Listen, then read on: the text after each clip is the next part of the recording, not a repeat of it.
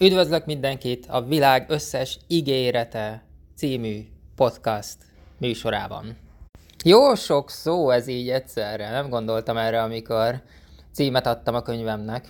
Ez egy hangos jegyzet egy könyvhöz. Ezt nagyon-nagyon fontosnak tartom. Egyszerűen nem értem, hogy veszek egy könyvet, és gyakorlatilag nem lehet találni róla semmit az interneten. Beütöd a YouTube-ba, mondjuk találsz róla öt darab, bármilyen könyvről beszélek, teljesen mindegy, találsz mondjuk róla öt darab interjút a szerzővel, az se teljes interjú, az se ilyen egy órás, meg két órás, hanem ilyen egy órás szemelvény.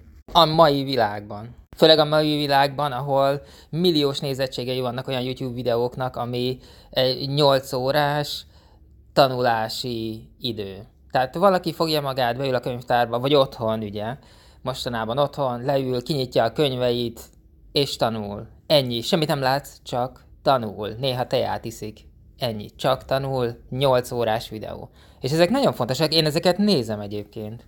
Amikor olvasok, amikor anyagot gyűjtök, rengetegszer úgy érzem, hogy erre nincs időm, hogy túl sok energiám van ehhez, inkább mennék és csinálnék valami más, de tudom, hogy ezt most kell csinálnom, ma kell csinálnom, mert különben nem lesz időm rá ezen a héten. Bekapcsolok egy ilyen videót, ilyen 8 órás videót, ahol látok más embert koncentrálni, csinálni azt a dolgot, amit nekem kellene most csinálni, 10 másodperc se, és azonnal állok a sorba, és csinálom.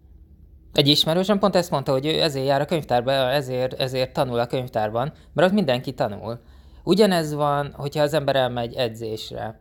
Nekem mondjuk most, hogy van a járványhelyzet, meg, meg ez az egész ügy, edzettem otthon minden nap, de előtte ilyen, ilyen sose volt, sose edzettem otthon. Azért kellett elmennem edzésre, mert ott volt másik, nem tudom, 20, 30, 40, 60 ember, akik ugyanezt csinálták, és akkor, ja, csoportmunka. Nem tudom, mostanában úgy érzem, amikor megveszek egy könyvet, kifizetem érte a teljes árat, hogy a, a könyv igazából ennek, ennek az egész dolognak, ennek az egész szolgáltatásnak, amit megvásárolok, ennek csak az 5% A másik 95% pedig az, ami, a, a, a, aminek a social médián kellene lennie, ami mindenki számára elérhető. És azt valahogy mostanában a könyvkiadók nem csinálják meg. Gondolom azt hiszik, és ez régen egyébként így volt, ezt, ezt teljesen alá tudom támasztani, hogy aki könyvet vesz, az nem nagyon tölt időt a Facebookon, meg, meg ilyen dolgokat. Ezzel én teljesen egyetértek. Én majdnem két évig éltem egy házban, egy, egy házban, egy, egy olyan helyen, ahol nem volt internet. Be se lehetett fogni az internetet, egyszerűen olyan volt a könyv, hogy így, így semmi teljesen el volt zárva a világtól, és akkor én végigolvastam, nem könyveket olvastam végig, hanem teljes élet, életrajzokat, teljes tehát mindent, az Anne Rice-tól elolvastam mindent. Sok más írótól elolvastam mindent. Kezdtem az első könyvétől végig az utolsóig. Mindent. Két évig. Nem volt internetem.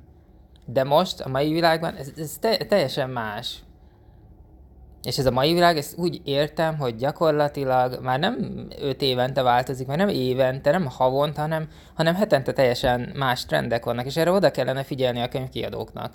Tehát az, az hogy találnak maguknak egy írót, akit úgy gondolják, hogy tehetséges, meg mindent belefektetik, a pénzt kiadják a könyvet, az az egésznek csak az 5% a másik 95% hogy hogy minden egyes fejezethez legyenek anyagok, legyenek vlogok, legyenek élőzések, legyen, legyen mindenféle, mert ez, ez hozzátartozik. És olyan szomorú vagyok, amikor semmi ilyen nincsen. Van egy Dan Brown könyv, Angyalok és Démonok, azt hiszem ez volt a címe. Hú, jó régen volt már. Dan Brown könyv, és ezt ugye meg lehet venni puha, fedeles kötésben, képek nélkül. És ez így teljesen rendben van. Véletlenül egy piacon rátaláltam ennek a különleges, keményfedeles, illusztrált kiadására. Ez azt jelenti, hogy, hogy hát nem is minden oldalon, mondjuk minden, mindegy tizedik oldalon ott van az, amiről beszél. Ott vannak az épületek, ott vannak a szobrok, ott vannak a leírások, meg, meg minden egyéb. Hűha, teljesen más élményt adott. Engem mondjuk nem zavar. Van egy Umberto Eco könyv, amit 16 éves korom óta olvasok, mert egyszerűen minden egyes mondat tökéletes, de minden egyes mondat olyan dologról szól, ami, ami így hiányzik az én ismereteimből, tehát utána kell nézni, ki kell googlizni, utána kell menni, meg ilyesmi. Most a probléma az van, hogy az utolsó pár évben minden egyes uh, hírforrás, hiteles hírforrás úgy döntött, hogy legyen minden cikke fizetős. És ezért rengeteg információhoz nem lehet hozzáférni. Tehát van egy emberke valahol a világ végén, és ő kitalálja, hogy nem tudom, itt van ez a, öm, nem tudom, Sufni, a Tököli utca végén, erről ő csinál egy 5 perces öm, beszédet a, a YouTube-on. És ez lesz olyan, amilyen lesz, mert hogy érted, az ő leírja, hogy ő mit gondol, leír, elmondja, hogy ő mit gondol róla. Közben pedig van egy nagyon-nagyon részletes áttekintés erről a Sufniról a Tököli utca végén, egy, egy újságban. És az mondjuk, nem tudom, 7000 szavas. Nagyon részletesen végigmennek. Mi volt, hogy használták ezt a sufnit a második világháborúban, az első világháborúban, és, és így tovább. A monarchia idején.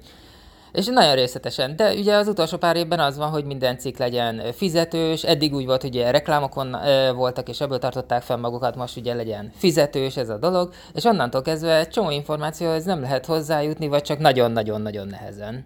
Viktor Hugo-nak van egy könyve, abban van egy fejezet, hát én azt nem tudom, hogy hány oldal, de ezt egy, szerintem egy külön könyvben is ki lehetne adni, ez a Párizs madár távlatból. Most a mai írók nem engedhetik meg maguknak, hogy adott egy információ, hogy nem tudom, hétvégén 7000 forintos jegyel elrepült, megevett egy croissant, és, és hazarepült. Ennyi. Tehát egy, mai regényben, amire én mondjuk belefektetnék 7 millió forintot, hogy kinyomtassuk, mondjuk egy ilyen mondat teljesen belefér. Viszont, ha nem úgy nézem, mint kiadó, hanem úgy nézem, mint olvasó, akkor, akkor így, így érted? Mm, kíváncsi vagyok rá, hogy milyen volt ez a croissant. Mert van olyan croissant, két egy sárga belül, mert hogy nem tudom, nem lisztből van, hanem valami másból. Hogy milyen, milyen volt a croissant? Hogy, hogy volt az, az oda kitéve? Miért azt a croissant választotta? Milyen vendégek ültek ott? Mi, milyen körülmények voltak? Mosolygott rá az eladó? Nem mosolygott rá? Mondott neki valamit? Nem mondott neki valamit? És, és így, így tovább, így végig. És akkor megint az lenne, hogy ott van ez a jelenet, ami egy mondat a könyvben, amit a mai trendek szerint én, biztosan kiadnék, az, mint olvasó, nekem, nekem már nem jó. Tehát, mint olvasó, nekem az legyen ez a jelenet, hogy ő elrepül Párizsba 7000 forintért és visszajön, és hogy egyen egy croissant, az, annak legalább ilyen 600 oldalnak kell lennie, mert tudni akarom az összes információt, én mit olvasom. És ezt nyilvánvalóan úgy lehet kikerülni, hogyha az ember miközben írja, folyamatosan készít egy blogot, folyamatosan rajta van a Twitteren, a Facebookon, az összes létező felületen, és uh, rendesen élőzik, meg, meg minden ilyet csinál. Tehát úgy kiegészítődik. Amikor én veszek egy könyvet, akkor ennek az egész szolgált, áru szolgáltatásnak a kilen, az 5%-át veszem meg, míg a másik 95% az interneten van, és valamiért a mostani kiadók, de a szerzők, szerzők is tök lusták, dolgozzatok pár a mai trendeknek megfelelően. A múltkori podcastot szétküldtem mindenkinek, a Wilbur smith eset, szétküldtem mindenkinek, hogy mondja el a véleményét, és nagyon érdekes vélemények jöttek vissza. A múltban ezeket sose hallgattam meg, illetve nem, nem, nem igazán azt mondanám, hogy nem hallgattam meg, meghallgatni meghallgattam, meg végigolvastam, meg stb. Csak nem nagyon tudtam vele mit kezdeni, mert egy nagyon, tehát egy olyan koncepció volt a fejembe, ami, ami amit nem lehetett megváltoztatni. Azt mondtam, hogy vagy így van, vagy sehogy nincsen, mert akkor egyszerűen így nem, nem tudom csinálni, mert túl sok energia kell hozzá, idő, stb., ami így nem, nem biztos, hogy belefér, illetve a végeredmény valami olyasmi lesz, amit nem tudom, hogy működni fog, vagy nem fog működni még, a, hogyha úgy csinálom a dolgokat, ahogy én érzem, hogy jó, az így tudom, hogy valamennyire működni fog. Tehát nem kockáztattam magyarul. És most pedig ezt megtettem.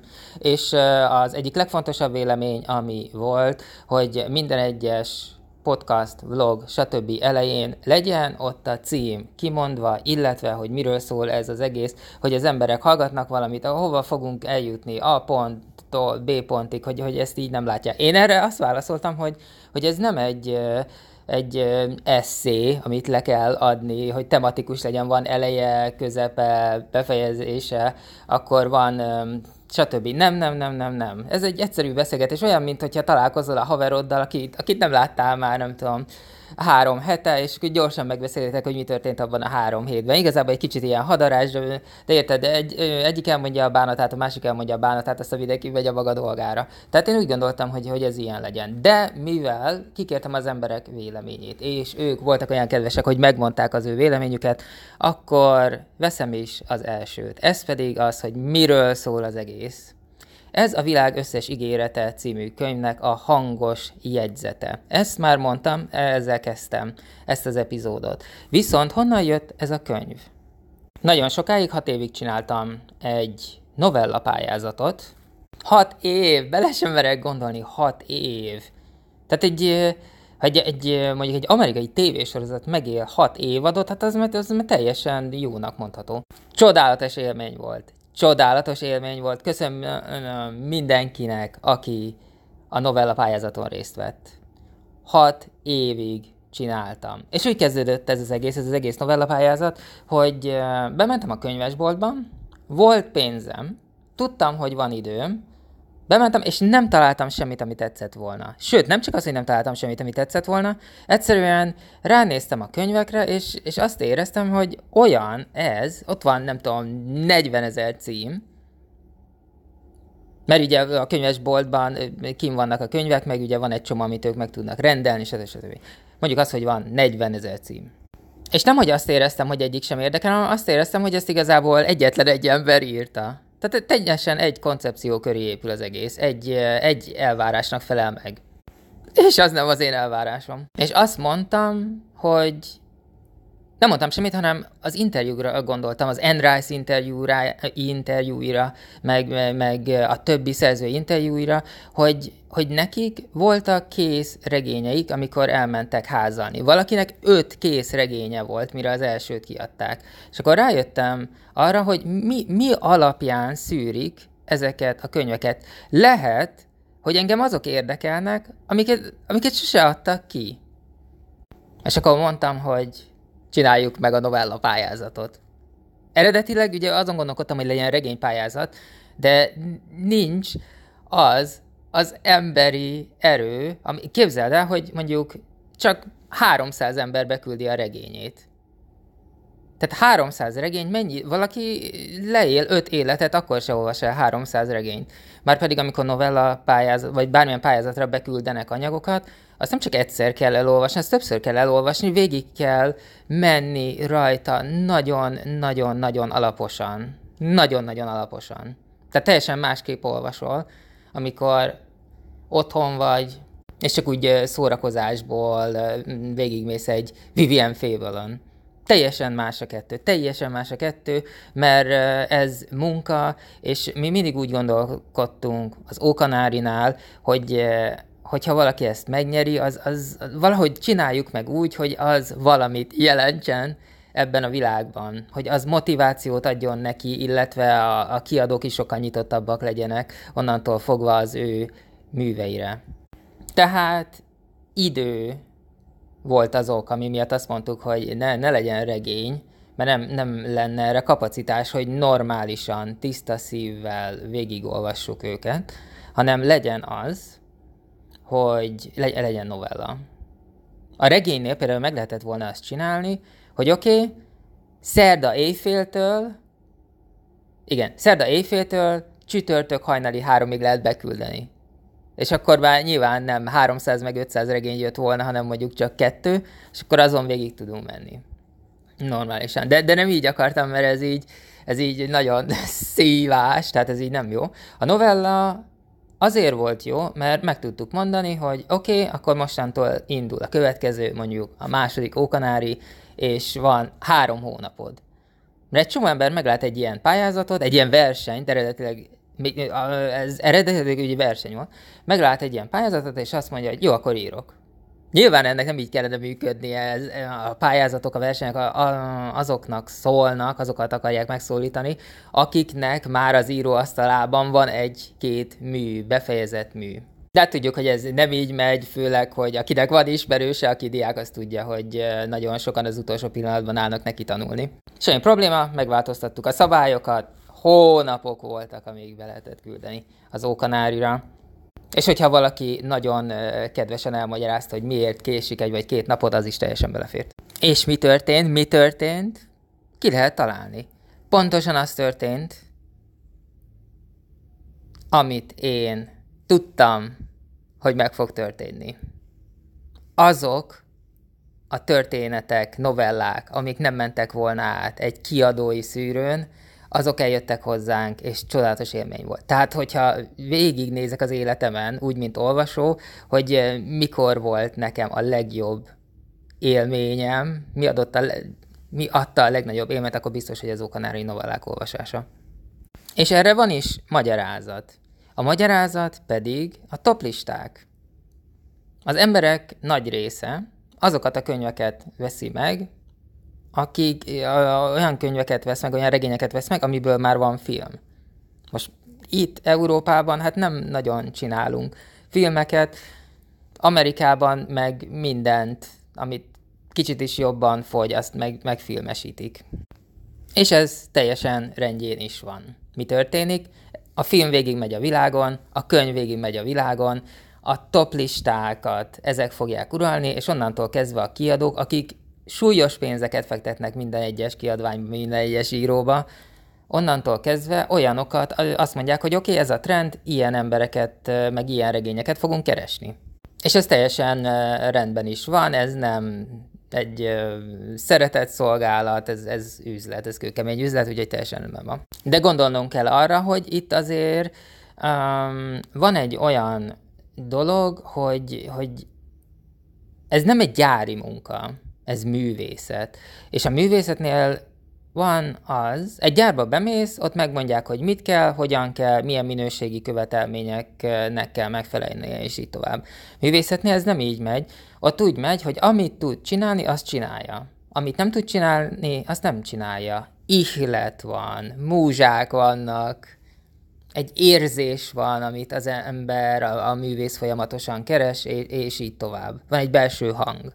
Ez nem egy gyári munka. És úgy vettem észre, hogy az a belső hang, ami mostanában, mondjuk az utolsó tíz évben szól, a magyar szerzőkben, a magyar írókban, az teljesen más, mint amit a kiadók hallanak, az a belső hang, amit a kiadók hallanak, mert ők ugye vissza akarják szerezni a pénzt, mert ez üzlet.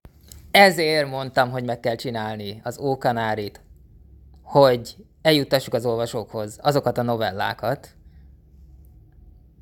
amik különben soha nem jelennének meg, illetve, hogy azoknak az íróknak a műveit eljuttassuk az olvasókhoz, akik különben sose jutnának el. Hat évig csináltuk ezt. Csodálatos hat év volt. A hatodik évben pedig volt egy nyertesünk. Egy nagyon-nagyon tehetséges, nagyon különleges ember. Azóta is jó barátságban vagyok vele, minden nap beszélünk. Minden nap. Köszönhetően az internetnek. És ő ihlette ezt a könyvet, a világ összes ígéretét. Úgyhogy ez, ez az előzmény története a világ összes ígéretének. Köszönöm, hogy meghallgattatok. Minden kommentet szívesen fogadok, Instagramon pedig lehet személyes üzenetet is küldeni. Sziasztok!